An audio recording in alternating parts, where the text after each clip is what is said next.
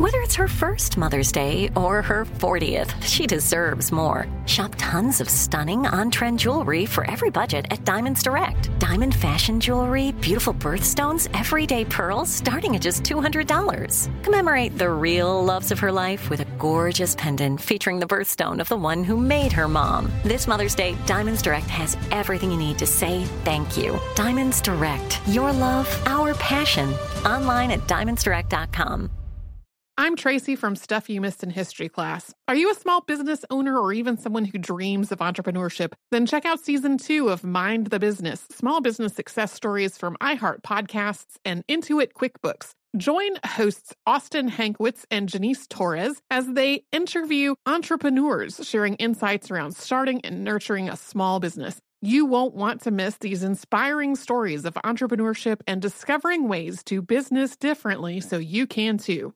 Planning your next trip? Choice Hotels family of 22 brands has over 7,400 locations and the perfect hotel for any traveler you want to be. Like a Cambria Hotel, serving up locally inspired craft cocktails for all my folks who maybe want to meet up and talk about Mad Royals. Check into a Radisson Hotel with flexible workspaces for you strivers who listen during business travel. Or a Comfort Hotel with free hot breakfast, family friendly pools, and big spacious rooms for the parents who listen with their kids and need a little retreat. What are you waiting for? Join Choice Privileges and start earning points your next stay. Find a stay for any you when you book direct at choicehotels.com, where travels come true.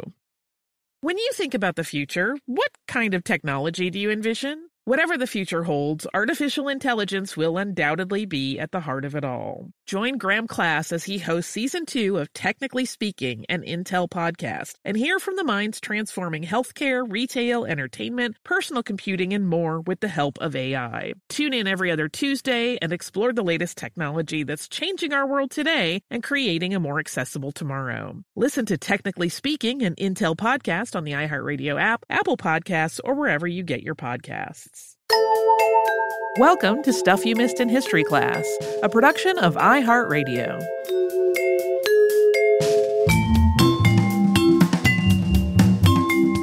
Hello and welcome to the podcast. I'm Tracy V. Wilson. And I'm Holly Fry.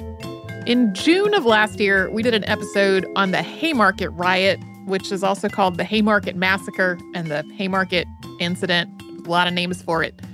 The briefest of all recaps this is one sentence. A rally that was held to support a strike for an eight hour workday ended in violence after police ordered the remaining crowd to disperse and somebody threw a bomb into their ranks.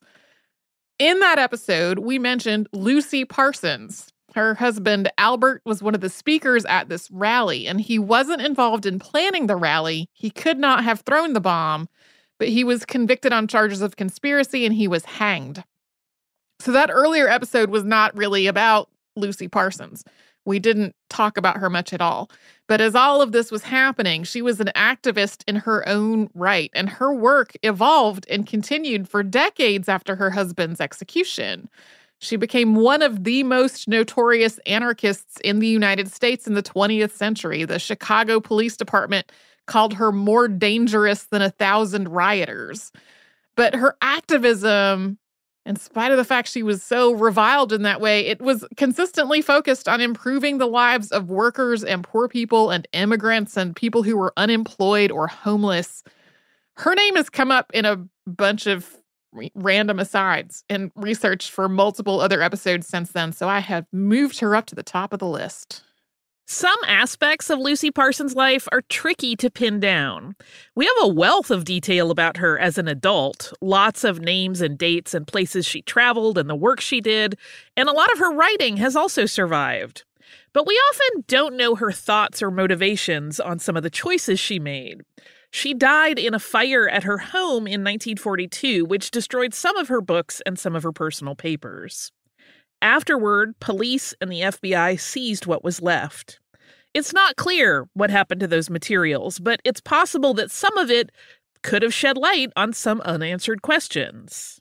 And beyond the loss of her personal papers, Parsons' racial and ethnic background was the subject of a lot of discussion and rumor during her lifetime.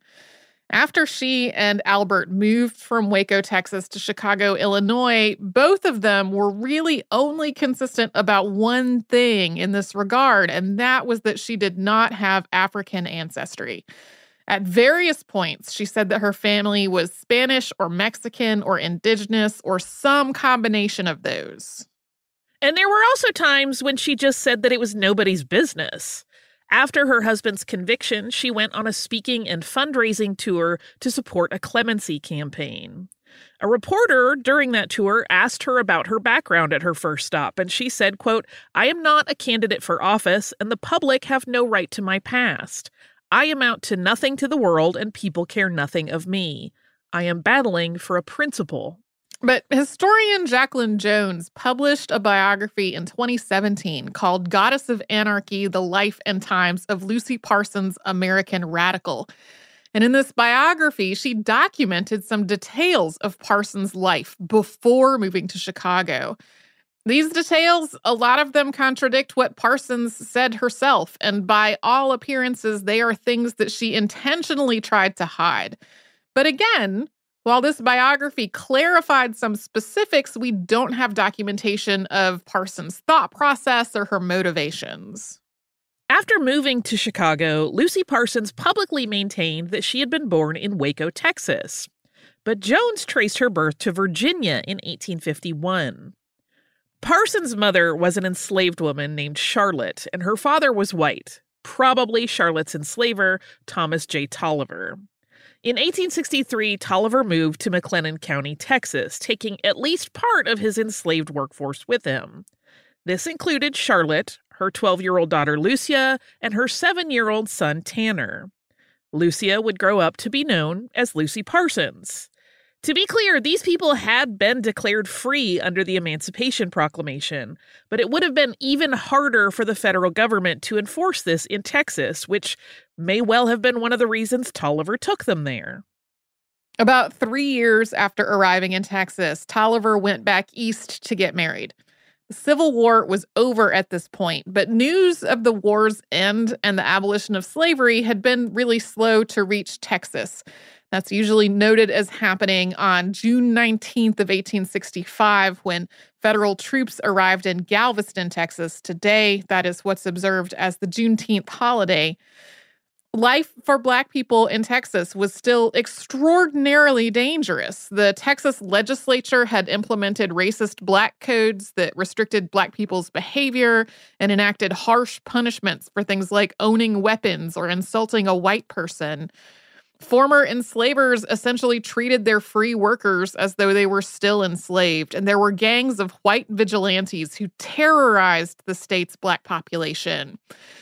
It appears that Charlotte took Tolliver's absence when he went back east to get married as an opportunity to flee from rural McLennan County to Waco, which was the county's largest city, along with her children. Waco shared the same dangers as other parts of Texas that were home to freed people.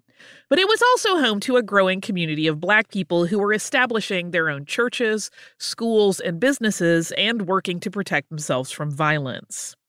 There were also white people in Waco who were working to try to protect the Black community and work toward equal rights. One of them was Albert Parsons, who had served in the Confederate Army during the war but had become a radical Republican after it was over. After her family arrived in Waco in 1866, Lucia found work where she could, including working as a seamstress and a cook, and she also went to school. She started a romantic relationship with a man named Oliver Benton, and he paid for her tuition and her books at the school. Some sources give Oliver's last name as Gathings. That was the last name of his former enslaver. A year or two after arriving in Waco, Lucia's mother married a man named Charlie Carter, and she gave her children, including Lucia, his last name. Sometime between the late summer of 1868 and July of 1869, Lucia gave birth to a baby who she named Champ. According to Oliver Benton, he and Lucia were married and he was the baby's father. Although there is no record of this marriage, marriages between enslaved people had not been legally recognized, and after slavery was abolished, it was common for free people to commit to their own marriages without going through legal paperwork. So the details aren't clear, but Champ seems to have died in infancy. Then on September 28, 1872, 22 year old Lucia Carter married 28 year old Albert Parsons, although the name she gave the officiant was Ella Hall. The many variations of her name that she gave to people in subsequent years sometimes included some variation on Ella as a middle name and Hall as her maiden name. Albert Parsons had been working extensively with the radical faction of the Republican Party in Texas. He had stridently advocated for Black people in Texas to have full and unrestricted access to the rights they were guaranteed under the Constitution.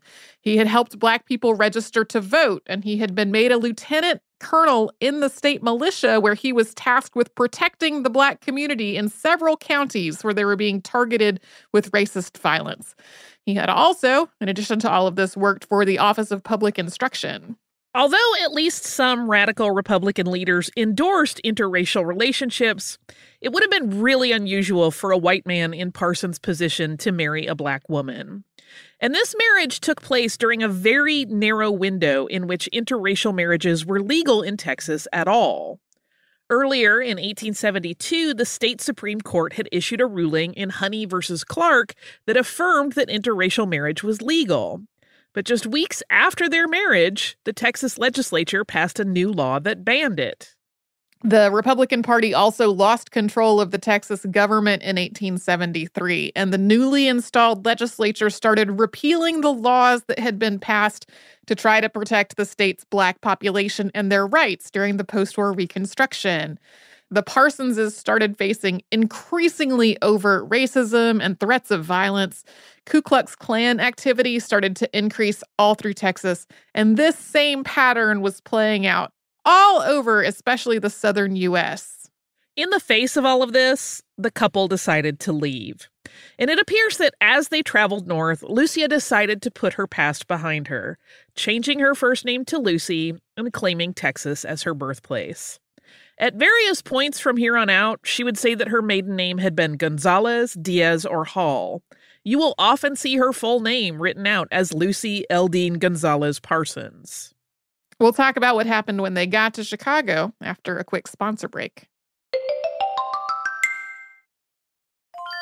I'm Tracy V. Wilson from Stuff You Missed in History class. Did you know small businesses make up 99.9% of all businesses in the United States? The world is powered by entrepreneurs, and if you're a small business owner or even someone dreaming of starting your own business, then you'll want to check out season two of Mind the Business Small Business Success Stories from Ruby Studio, from iHeartMedia, and Intuit QuickBooks. And every episode, hosts Austin Hankwitz and Janice Torres talk to entrepreneurs about how they've grown from the the lessons of launching and nurturing a small business and how they have found success being their own boss. From the excitement of first starting out to finding the right tools and resources to process invoices and payments like QuickBooks Money, you won't want to miss these inspiring stories of entrepreneurship and discovering ways to business differently so you can too. And if you're a small business owner or even someone dreaming of starting your own business, then you'll want to check out season two of Mind the Business Small Business Success Stories from Ruby Studio, from iHeartMedia, and Intuit QuickBooks. When you think about the future, what kind of technology do you envision? Whatever the future holds, artificial intelligence will undoubtedly be at the heart of it all. Join Graham Class as he hosts season two of Technically Speaking, an Intel podcast from Ruby Studio in partnership with Intel. Explore the future of technology that's rapidly evolving our world today with the help of AI. There is still so much work and research needed to fully understand the power and potential of AI, and Intel is at the forefront of implementing AI in revolutionary technology that's changing the world we live in for the better. In each episode, Graham interviews the minds transforming medicine and healthcare, retail, entertainment, personal computing, and more while pioneering new uses for AI in these spaces. Tune in every other Tuesday and explore the latest technology that's changing our world today and creating a more accessible tomorrow. Listen to Technically Speaking, an Intel podcast on the iHeartRadio app, Apple Podcasts, or wherever you get your podcasts. If you use paper, you're a human. But if you choose paper, You're a papertarian, someone who lives a paper based lifestyle because it has a positive impact on the planet. And also because it's the easiest choice you'll make all day. Seriously. It's as easy as reaching for boxed instead of bottled water. It's as easy as opting for beauty products that come in paper packaging. It's as easy as grabbing eggs in a cardboard container. And that's all in one trip to the grocery store, which, if everyone's being honest, you were planning to go to anyway. But paper isn't just an easy choice. Papertarians know that it's the smart choice too, because paper comes from trees, a renewable and sustainably managed resource, and paper products are designed to be recycled. In fact, when you choose products that come in paper based packaging, those fibers can go on to be recycled up to seven times. So why wouldn't you go papertarian? Learn more at howlifeunfolds.com slash papertarian. Me. Focus Features presents Back to Black. I want people to hear my voice and just forget their troubles. Experience the music and her story. Know this. I ain't no Spice Girl. Like never before. That's my daughter. That's my Amy. On the big screen. I want to be remembered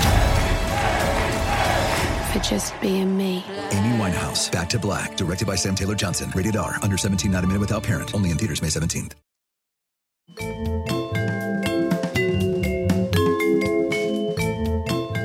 At the start of the show, we mentioned that we don't have documentation of Lucy Parsons' thoughts or feelings or motivations about a lot of the decisions that she made in her life. But we can draw some pretty likely conclusions about why she took on a new identity and tried to leave her past behind her when she moved away from Waco to Chicago, Illinois. She had already lived through so much trauma, and she was acutely aware of the limits that white society tried to impose on Black people's lives. Her appearance would have prevented her from passing as white, but presenting herself instead as Mexican and indigenous rather than Black meant that she might have access to spaces that she would have been shut out of otherwise. Also, today, Chicago has one of the largest populations of indigenous people of any city in the U.S. But that was not the case in the late 19th century. The vast majority of indigenous people living in the Great Lakes area had been forced out or killed in the 1830s. There also would have been very few Hispanic people in the city. And although Chicago's black population was growing rapidly, it still measured less than 1% of Chicago's total population. And this meant that there wasn't a large community of color that Lucy could have assimilated with if that was what she had wanted to do. But it also meant that she wasn't likely to run into someone who either knew her from before or knew enough about the identities she was claiming to question those claims.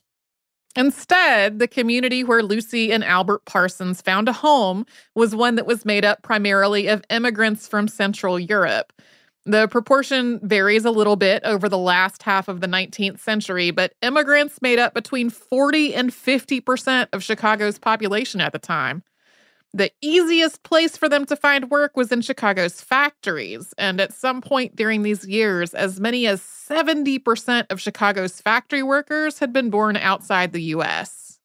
Albert got a job as a printer, and he started doing the same kind of activism that he had been doing back in Texas. But instead of working through the Republican Party to try to improve the lives of black people, he was working with socialists to improve the lives of workers, particularly immigrants. In addition to all the typical issues that were common in rapidly growing industrial cities, unemployment was an enormous issue in Chicago when Lucy and Albert got there. In the wake of the Panic of 1873, huge numbers of people were out of work. People who could find jobs were often working long hours in just grueling conditions for very low pay with no job security. Albert and Lucy became active in Chicago's Social Democratic Party and First International, but both of these organizations were short lived. After those organizations were disbanded, Albert joined the Workingmen's Party of the United States, or the WPUSA, and started hosting meetings of that organization in the Parsons home. Like First International, this had been started by followers of Karl Marx.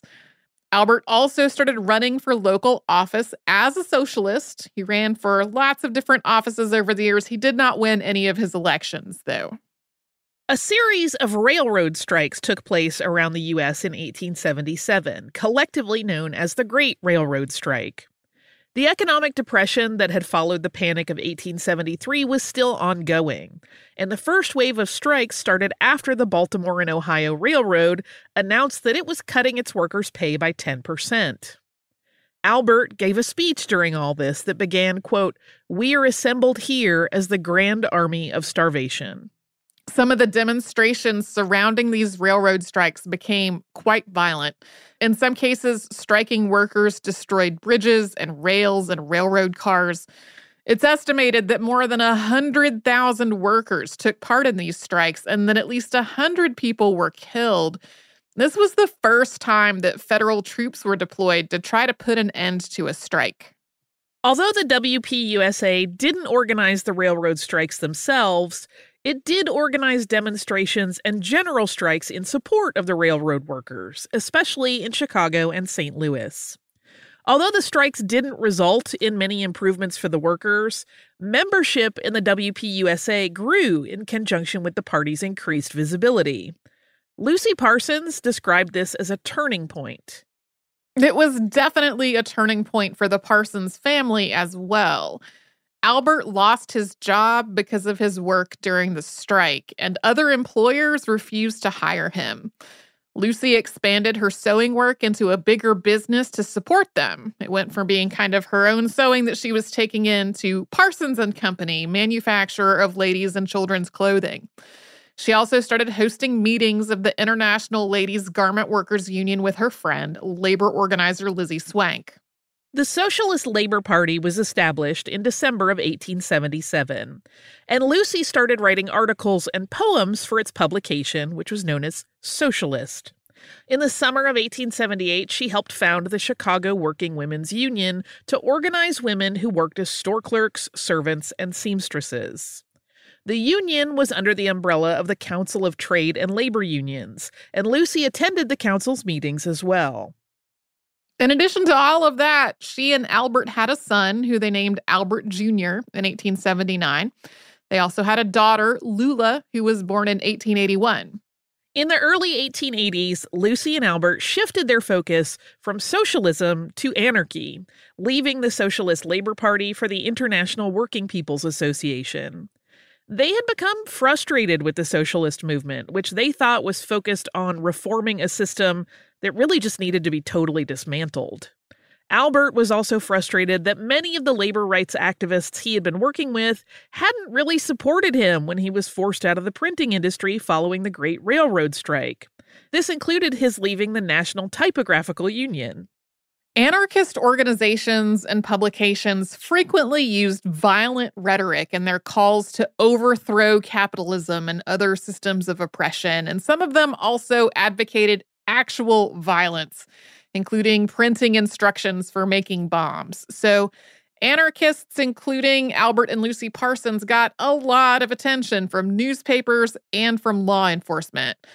Police officers, Pinkerton agents, detectives, and others infiltrated anarchist meetings in plain clothes. And then sometimes the organizers of those meetings tried to use this to their own advantage. Sometimes they would intentionally use more extreme language when they knew that they were being watched. The idea here was stoking fear of what their movement might do and then trying to use that fear as leverage to reach their goals. Lucy started writing for the IWPA's publication, The Alarm, which was one of seven anarchist publications in Chicago, but the only one that was printed in English. Her article, To Tramps, the Unemployed, the Disinherited, and Miserable, published on October 4th, 1884, became a widely distributed key document within the American anarchist movement in the late 19th century. It began, quote, a word to the 30,000 now tramping the streets of this great city, with hands in pockets, gazing listlessly about you at the evidences of wealth and pleasure of which you own no part, not sufficient even to purchase yourself a bit of food with which to appease the pangs of hunger now gnawing at your vitals. It is with you and the hundreds of thousands of others similarly situated in this great land of plenty that I wish to have a word. Parsons then meditated on the fact that so many people had been toiling for decades but had nothing to show for it, and she called for a total change to the industrial system. This piece ended with quote, each of you hungry tramps who read these lines, avail yourself of those little methods of warfare which science has placed in the hands of the poor man, and you will become a power in this or any other land. Learn the use of explosives. In 1886, Lucy published one of her few pieces that directly referenced the idea of race. In January of that year, Afro Indigenous brothers Ed and Charlie Brown were delivering molasses in Carrollton, Mississippi, and accidentally ran into a white man named Robert Moore. More than a month later, Moore told lawyer James Liddell about it. Liddell had an altercation with the Browns that ended in a gunfight, and the Browns tried to press charges against him. White people were outraged at the idea of black people pressing charges against a white man. An armed white mob stormed the courthouse during an evidentiary hearing, opening fire and killing both Ed and Charlie Brown, along with multiple other black people who were in the courtroom. This happened on March 17, 1886, and it became known as the Carroll County Courthouse Massacre. A couple of weeks later, Lucy published a piece called The Negro Let Him Leave Politics to the Politician and Prayer to the Preacher. She published that in The Alarm. She condemned these killings stridently, but also argued that it had not happened because the victims were black. She wrote, quote, Are there any so stupid as to believe these outrages have been, are being, and will be heaped upon the Negro because he is black? Not at all. It is because he is poor. It is because he is dependent, because he is poorer as a class than his white wage slave brother of the North.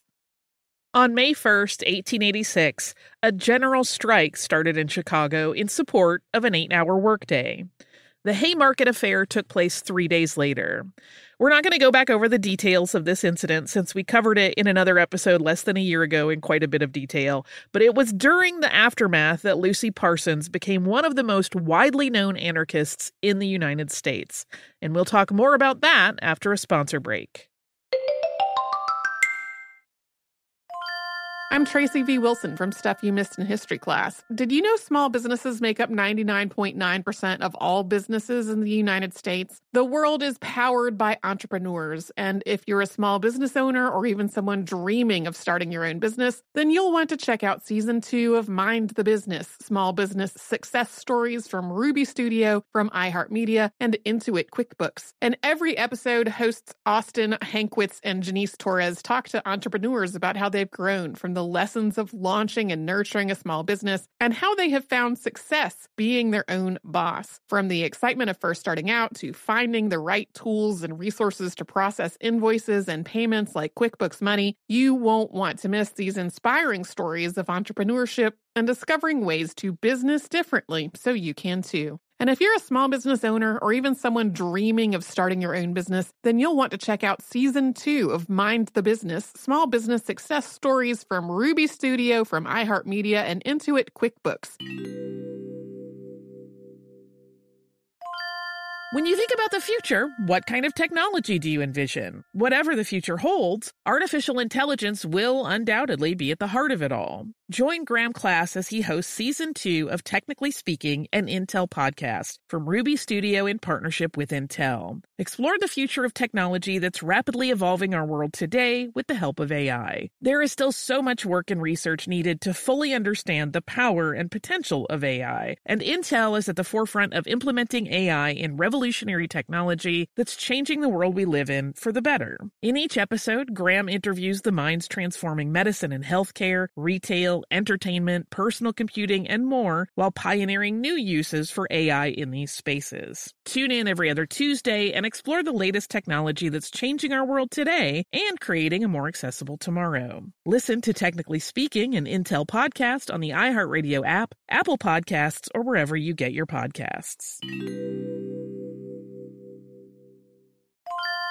If you use paper, you're a human. But if you choose paper, you're a papertarian, someone who lives a paper based lifestyle because it has a positive impact on the planet. And also because it's the easiest choice you'll make all day. Seriously. It's as easy as reaching for boxed instead of bottled water. It's as easy as opting for beauty products that come in paper packaging. It's as easy as grabbing eggs in a cardboard container. And that's all in one trip to the grocery store, which, if everyone's being honest, you were planning to go to anyway. But paper isn't just an easy choice. Papertarians know that it's the smart choice too, because paper comes from trees, a renewable and sustainably managed resource, and paper products are designed to be recycled. In fact, when you choose products that come in paper based packaging, those fibers can go on to be recycled up to seven times. So why wouldn't you go papertarian? Learn more at howlifeunfolds.com slash papertarian. Focus Features presents Back to Black. I want people to hear my voice and just forget their troubles. Experience the music and her story. Know this. I ain't no Spice Girl. Like never before. That's my daughter. That's my Amy. On the big screen. I want to be remembered for just being me. Amy Winehouse, Back to Black, directed by Sam Taylor Johnson. Rated R, under 17, not a minute without parent. Only in theaters May 17th.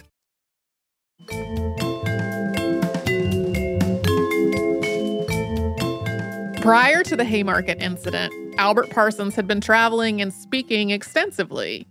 Presumably, Lucy was keeping everything going at home while also writing for The Alarm a lot and working with local labor and anarchist groups in Chicago.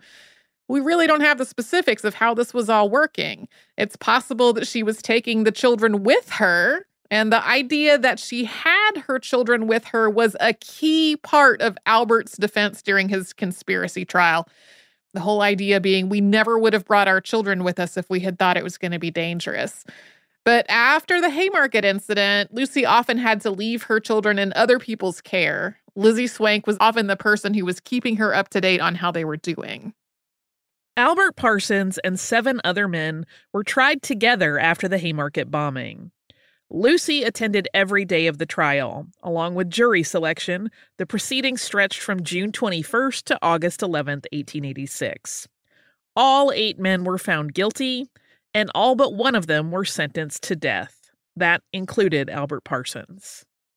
Lucy did a lot of work to raise money for a clemency campaign and to raise awareness of what had happened. She also edited and published a book called The Famous Speeches of the Eight Chicago Anarchists. She went on a speaking tour, traveling to 17 states and making more than 40 speeches. She earned as much as $100 a day through these talks and other activities, and she sent the vast majority of it back to Chicago for the men's defense. She walked her audiences through her account of what had happened at Haymarket, including, as I said earlier, how she would not have taken her own children with her if she thought it was going to be dangerous. And she talked about all the ways she thought the trial had been unfair. We noted at the beginning of the show that at the very first stop on this tour, a reporter asked about Parsons' background and that she refused to answer. But news coverage of her speaking tour didn't drop this issue. There was a lot of focus on her appearance and a lot of speculation that she had some combination of African, indigenous, and Mexican ancestry. And a lot of reporters just described her appearance as they would describe the appearance of a black person, focusing on the color of her skin and the color and texture of her hair and the structure of her facial bones. A lot of reporters seem to assume that she was Black, and they wrote about her in a way that drew from stereotypes of Black people. But at the same time, Lucy Parsons was defying stereotypes of anarchists who were usually imagined as white and male with unkempt beards and kind of an unhinged rhetoric. Parsons was always very neatly dressed in dark colored dresses and elegant but usually simple accessories. It all together just projected this sense of respectability. But she combined that with radical rhetoric. She often started speeches by declaring, quote, I am an anarchist. On December 20th, 1886, she gave a speech at Kansas City's Clump Hall in which she said, quote, I suppose some of you expected to see me with a bomb in one hand and a flaming torch in the other, but are disappointed in seeing neither. If such has been your ideas regarding an anarchist, you deserve to be disappointed. Anarchists are peaceable, law abiding people. What do anarchists mean when they speak of anarchy? Webster gives the term two definitions chaos and the state of being without political rule. We cling to the latter definition. Our enemies hold that we believe only in the former. Lucy Parsons faced arrest at various points on this tour. And in Columbus, Ohio, she was jailed and told she would have to return to stand trial for what was deemed obscene language. Uh, she did not go back for that court date, but the arrests continued after she got back home. Two of Albert's co defendants asked for mercy, and their sentences were reduced to life in prison. But Parsons and the rest refused to do the same, and by the fall of 1887, it was clear that they were going to be hanged. The days leading up to his execution seemed to have been really tumultuous for Lucy. First, she released a statement that she would never enter the jail again until she could do so without being humiliated and degraded. But a few days later, she went to see her husband and she fainted while she was there. A final visit was arranged for the men's wives, but Lucy was not there. Instead, she arrived at the jail with their children the morning of the execution, insisting that they be allowed to see their father one last time. Instead of that, Lucy was arrested, and according to a statement by Lizzie Swank, she was strip searched and all of them were detained until the execution was over. Aside from this period just before the execution, Lucy Parsons had been described as just relentlessly defiant through all of this. But afterward, at least at first, she was described as distraught. She and her children were living mostly on assistance from the Pioneer Aid and Support Association, which had been set up to support the surviving families of the Haymarket Eight. But soon she was back at work. And about six months after Albert's execution, she also became romantically involved with a married man. This was the first of a series of relationships for her that played out over the rest of her life. In October of 1888, less than a year after Albert's execution, their daughter Lula died at the age of eight. She had contracted scarlet fever during Lucy's speaking tour, and the cause of her death was listed as lymphedema, possibly connected to that earlier illness. Shortly after that, her son Albert Jr. vanished. It turned out that he was with friends, but this was not the only time that he disappeared. In April of 1891, he disappeared for about six weeks. This seems to have been the start of a growing estrangement between Albert Jr. and his mother, brought on by the deaths of his father and sister, Lucy moving on with other men, and her pressing her son to be a part of her activism work. Yeah, he, he does not seem to have wanted to hand out pamphlets and go to rallies with her. Lucy Parsons became increasingly radical after her husband's death.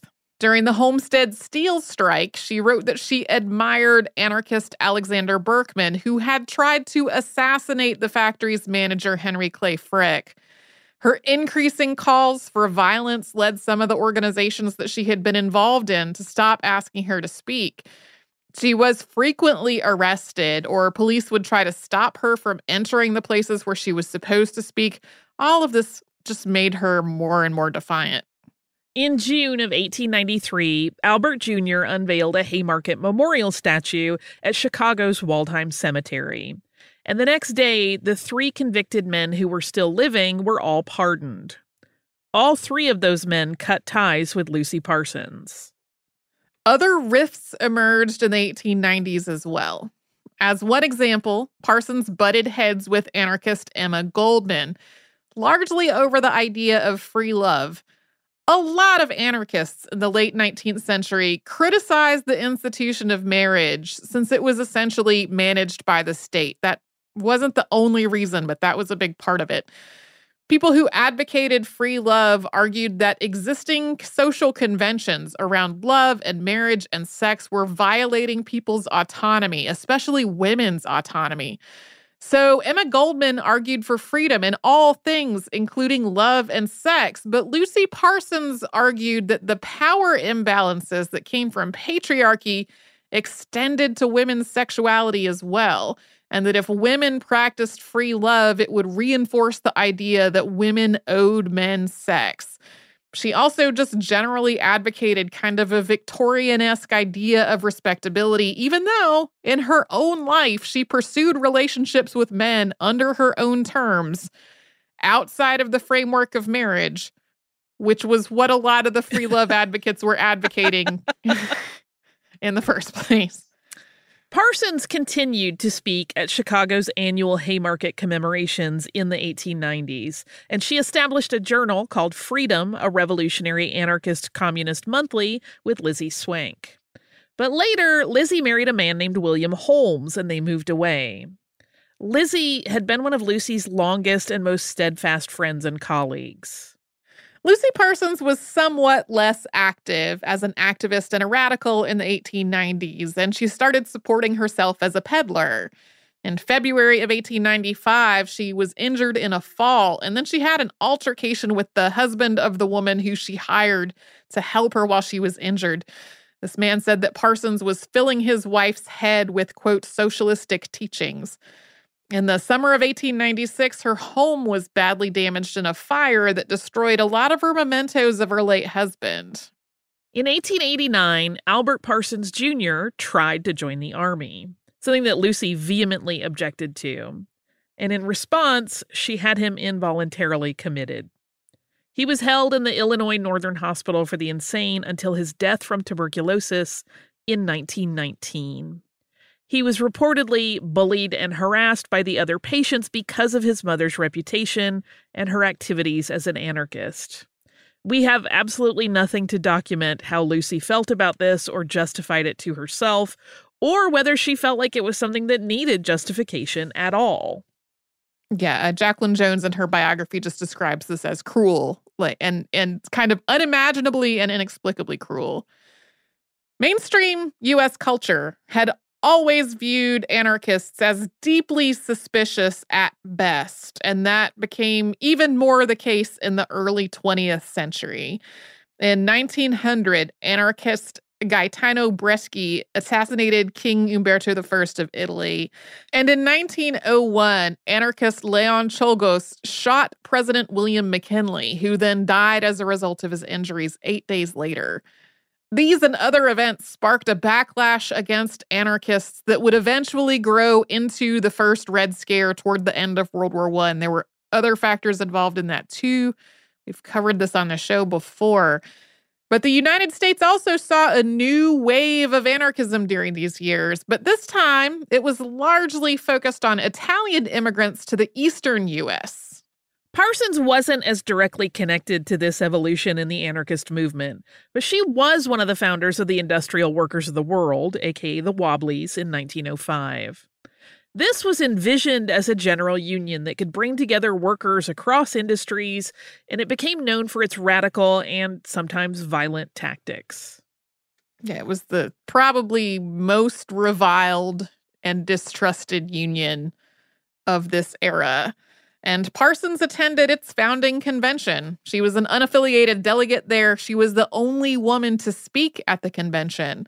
She advocated for women and racial and ethnic minorities and migrant workers from Central America and unemployed people to be accepted as full members of the IWW. While she wasn't heavily involved in many of the IWW's activities after this, she did edit its publication, The Liberator, in 1905 and 1906. This publication was named after William Lloyd Garrison's abolitionist newspaper that ran from the 1830s to the 1860s.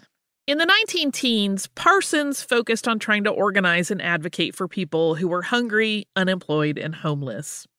She again faced arrests repeatedly, including in Los Angeles in 1913 for selling literature without a license. In 1914, she was charged with inciting a riot when she was arrested while speaking, and the crowd followed her to the jail, although those charges were dropped. Parsons' demonstrations during these years included one that started at Jane Addams' Hull House. This involved hundreds of people marching against hunger and unemployment, and hundreds of people were arrested. Jane Addams paid Parsons bail and criticized these arrests, noting that the only thing anybody was guilty of doing was parading without a permit. Uh, she also praised Parsons' advocacy for the unemployed. And this is such an interesting moment to me because these two women were opposite in a lot of ways. By this point, Chicago's black population was significantly larger than it had been when Parsons first arrived, up from less than 1% of the population to about 4%. And that community had also become more visible in terms of the struggle for equal rights. For example, Pullman porters had been trying to unionize since 1909. That's something we covered on the show back in 2014. But Parsons' activism still did not really involve or address the black community. During those years, she was more focused on immigrants from Mexico who had fled the Mexican Revolution between 1910 and 1920, and on raising money for Americans and Mexican immigrants who tried to cross the border to fight in the revolution. That violated neutrality laws. By the 1920s, Parsons had become involved with the Communist Party, although she didn't formally join the party until 1939. She also started working with the party's International Labor Defense, which was formed in response to the trials of anarchist Nicholas Sacco and Bartolomeo Vanzetti. In 1927, Parsons was elected to serve on the International Defense Fund's National Committee. Later on, this defense fund helped defend nine black teenagers who were falsely accused of raping two white women in 1931. Uh, they had become known as the Scottsboro Boys and they were convicted. This is a much bigger story. It's been on my list for an episode of the podcast for a long time, but it it's a lot, which is uh, why we haven't done it yet. In the last few years of Lucy Parsons' life, she supported herself by running a boarding house, and she continued to speak at Haymarket commemorations and labor rights events. She lived with her long term companion, George Markstall. Some sources actually say they were married. She eventually lost most of her sight and was granted a pension from a fund to support blind people. On March 7th, 1942, a fire started in her home. She was killed in this fire, and George Markstall died of injuries that he incurred while he was trying to save her. About 300 people attended a joint memorial that was held for the two of them. As we mentioned at the top of the show, authorities raided what was left of her home afterwards, seizing any papers, writing, books, and other materials that survived. Although Parsons had not received a lot of formal education, she had been a voracious reader and autodidact, and her personal library had contained about 3,000 volumes before the fire. Although Lucy Parsons had been just notorious during her lifetime, after her death, that notoriety faded. But interest in her life increased in the middle of the 20th century in tandem with the civil rights movement, the Chicana movement, and just a growing interest in Black, Hispanic, and Latino and Indigenous history.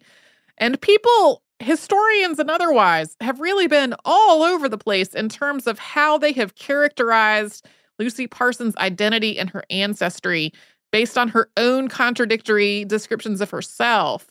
Uh, what's really undeniable, though, is that she was a woman of color who carved a place for herself in a movement that was just overwhelmingly white and male. Do you have listener mail? Uh, I have listener mail that comes from Dylan, who wrote after our recent Saturday classic on the Rite of Spring riots. And Dylan says, Hello, Holly and Tracy. This is Dylan, and I've been a fan of the pod for a few years. I had never listened to the episode about the Rite of Spring until you reposted it as a Saturday classic. I found it very interesting. I thought you might find it interesting to hear about the piece from a professional bassoonist's perspective. The opening solo of the Rite has become so standard that I have never seen a principal bassoon audition list of excerpts that didn't include it. I can't imagine what I would have thought if I was the bassoonist playing the premiere and walked into the first rehearsal and saw that. He's rumored to have called it impossible to play, and at the time, it probably was nearly impossible. There have been significant improvements to the high range of the bassoon since then, so that our standard orchestral range actually goes even higher now. It is still terribly difficult to play, requiring special reeds and bocals, the part that you blow into, to make them possible to play consistently. Some bassoonists even wean themselves off of caffeine in the weeks leading up to a performance because caffeine is a diuretic and makes it slightly more difficult to breathe. Most people don't even notice this effect, but when you're playing something that challenging in such a high pressure situation, every little bit makes a difference. Thank you for a such a wonderful podcast. Stay well. Regards, Dylan. Thank you so much, Dylan, for this. since I am of the generation who has been listening to The Rite of Spring since watching Disney's Fantasia as a child, uh, that bassoon solo doesn't sound weird to me. Like it has just been a part of my existence since childhood. So uh, I did not really realize how difficult it is to play as a bassoonist. So thank you so much for uh, giving us some insight into that. If you would like to uh, send us a note about this or any other podcast, we're at historypodcast at iheartradio.com. We're all over social media at Missed in History. That's where you'll find our Facebook, Twitter, Pinterest, and Instagram. And you can subscribe to our show on the iHeartRadio app and Apple Podcasts and wherever you get your podcasts.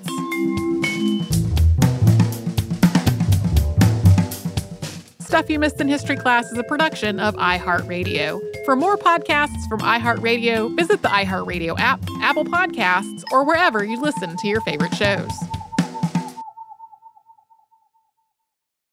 Looking to part ways with complicated, expensive, and uncertain shipping? Then give your business the edge it needs with USPS Ground Advantage shipping from the United States Postal Service. Keep everything simple with clear upfront pricing and no unexpected surcharges. Keep things affordable with some of the lowest prices out there. And keep it all reliable with on-time ground shipments. It's time to turn shipping to your advantage. Learn how at USPS.com slash advantage. USPS Ground Advantage. Simple, affordable, reliable. Xumo Play is your destination for endless entertainment. With a diverse lineup of 350 plus live channels, movies, and full TV series, you'll easily find something to watch right away. And the best part? It's all free. Love music? Get lost in the 90s with iHeart 90s, dance away with hip hop beats, and more on the iHeartRadio music channels. No logins, no signups, no accounts, no hassle. So what are you waiting for? Start streaming at play.xumo.com or download from the app and Google Play stores today. All you can stream with Xumo Play. Xfinity has free premium networks for everyone this month, no matter what kind of entertainment you love. Addicted to true crime? Catch killer cases and more spine-tingling shows on A&E Crime Central. Crave adventure? Explore Asian action movies on Hi-YAH. Searching for something extreme? Check out skating, snowboarding, and more on Fuel TV Plus, the global home of action sports. And find crowd-pleasing bops on iHeartRadio's Hit Nation playlist. There's new free shows and movies to love every week. Say free this week in your Xfinity voice remote. This is Malcolm Gladwell from Revisionist History. eBay Motors is here for the ride. With some elbow grease, fresh installs, and a whole lot of love, you transformed 100,000 miles and a body full of rust into a drive that's all your own. Brake kits, LED headlights, whatever you need, eBay Motors has it. And with eBay Guaranteed Fit, it's guaranteed to fit your ride the first time, every time, or your money back. Plus, at these prices, you're burning rubber, not cash. Keep your ride or die alive at ebaymotors.com. Eligible items only, exclusions apply.